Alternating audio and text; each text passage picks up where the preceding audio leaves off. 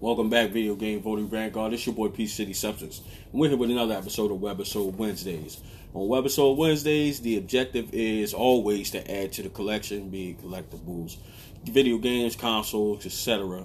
Um, but with Webisode Wednesdays, we are using exclusively the World Wide Web to add to our collection. Um, of course, you got all the major retailers uh, the main ones I like to look for because I try to remain thrifty and use common sense and not spend a great deal of money.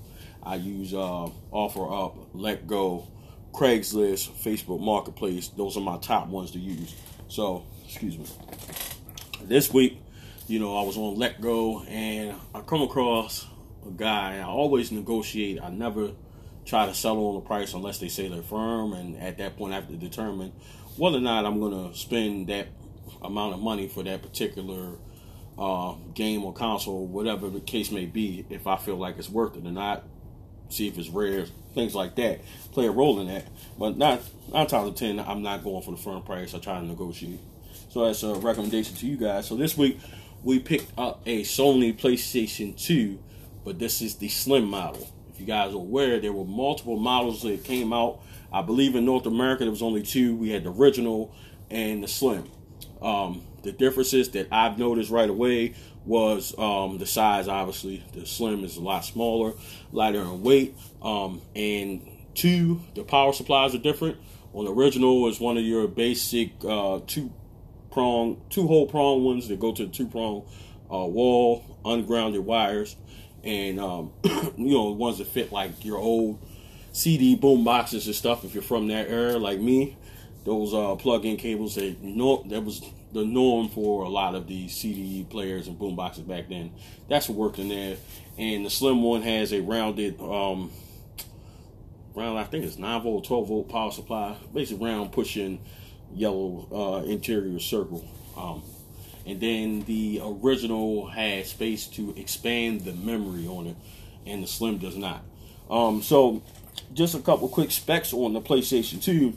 It was released in March 4, March the 4th of 2000. Um, the North American library is 1,800 plus games released. I think that's one of the larger video game libraries uh, known to date for any console, which is pretty cool. Uh, also, the PS2 is backwards compatible, so you're able to play the original Sony PlayStation games on your PS2.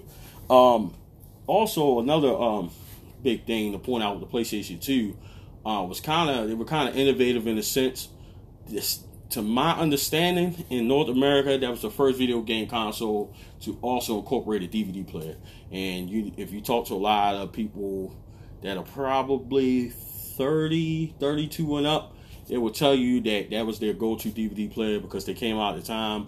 I think back then DVD players, number one, was the, the, probably the highest video quality that you could get to date, and they were about 100 hundred dollars plus at the time. So if you were in the games and you wanted to watch movies, PlayStation Two, you were able to get both. So that was the, I believe, the very first one incorporated DVD player, um, basically with the console. Um, PlayStation, Sony made two hundred fifty million on the data release, which was almost three times the amount of the Sega Dreamcast on its initial release, which was insane. Uh, the top selling game for the PlayStation 2 was um, I'm to say Call of Duty. My bad. Uh, Grand Theft Auto San Andreas that sold 17.33 million copies, or a million dollars worth of copies. Uh, came with 33 megabytes of RAM, 4 megabytes of video RAM, which is insanely small compared to today, today's standards. But you got to think that was close to 20 years ago, 18 years ago. So, course, it's come a long way you probably get none, nothing less than a terabyte nowadays. But just looking at that spec alone is insane to me. Um, so it was 155 million units sold here in America, and then there was also a couple other models of the PS2 that I just uh, become knowledgeable to. I don't think they came out here in the states. It's something I may be uh, on the lookout for. They had the PlayStation X DVD it came with a DVR built in and a DVD burner, and you were able to record gameplay, which is insane. So I'll definitely probably be on the lookout for that because I think that's awesome, and I think it'd be awesome to be able to uh, put some footage on uh, YouTube, whatever other source you have, which is cool. Also, um, another model that came out was the Sony Bravia KD L22 PX300. Now, this is a apparently a television.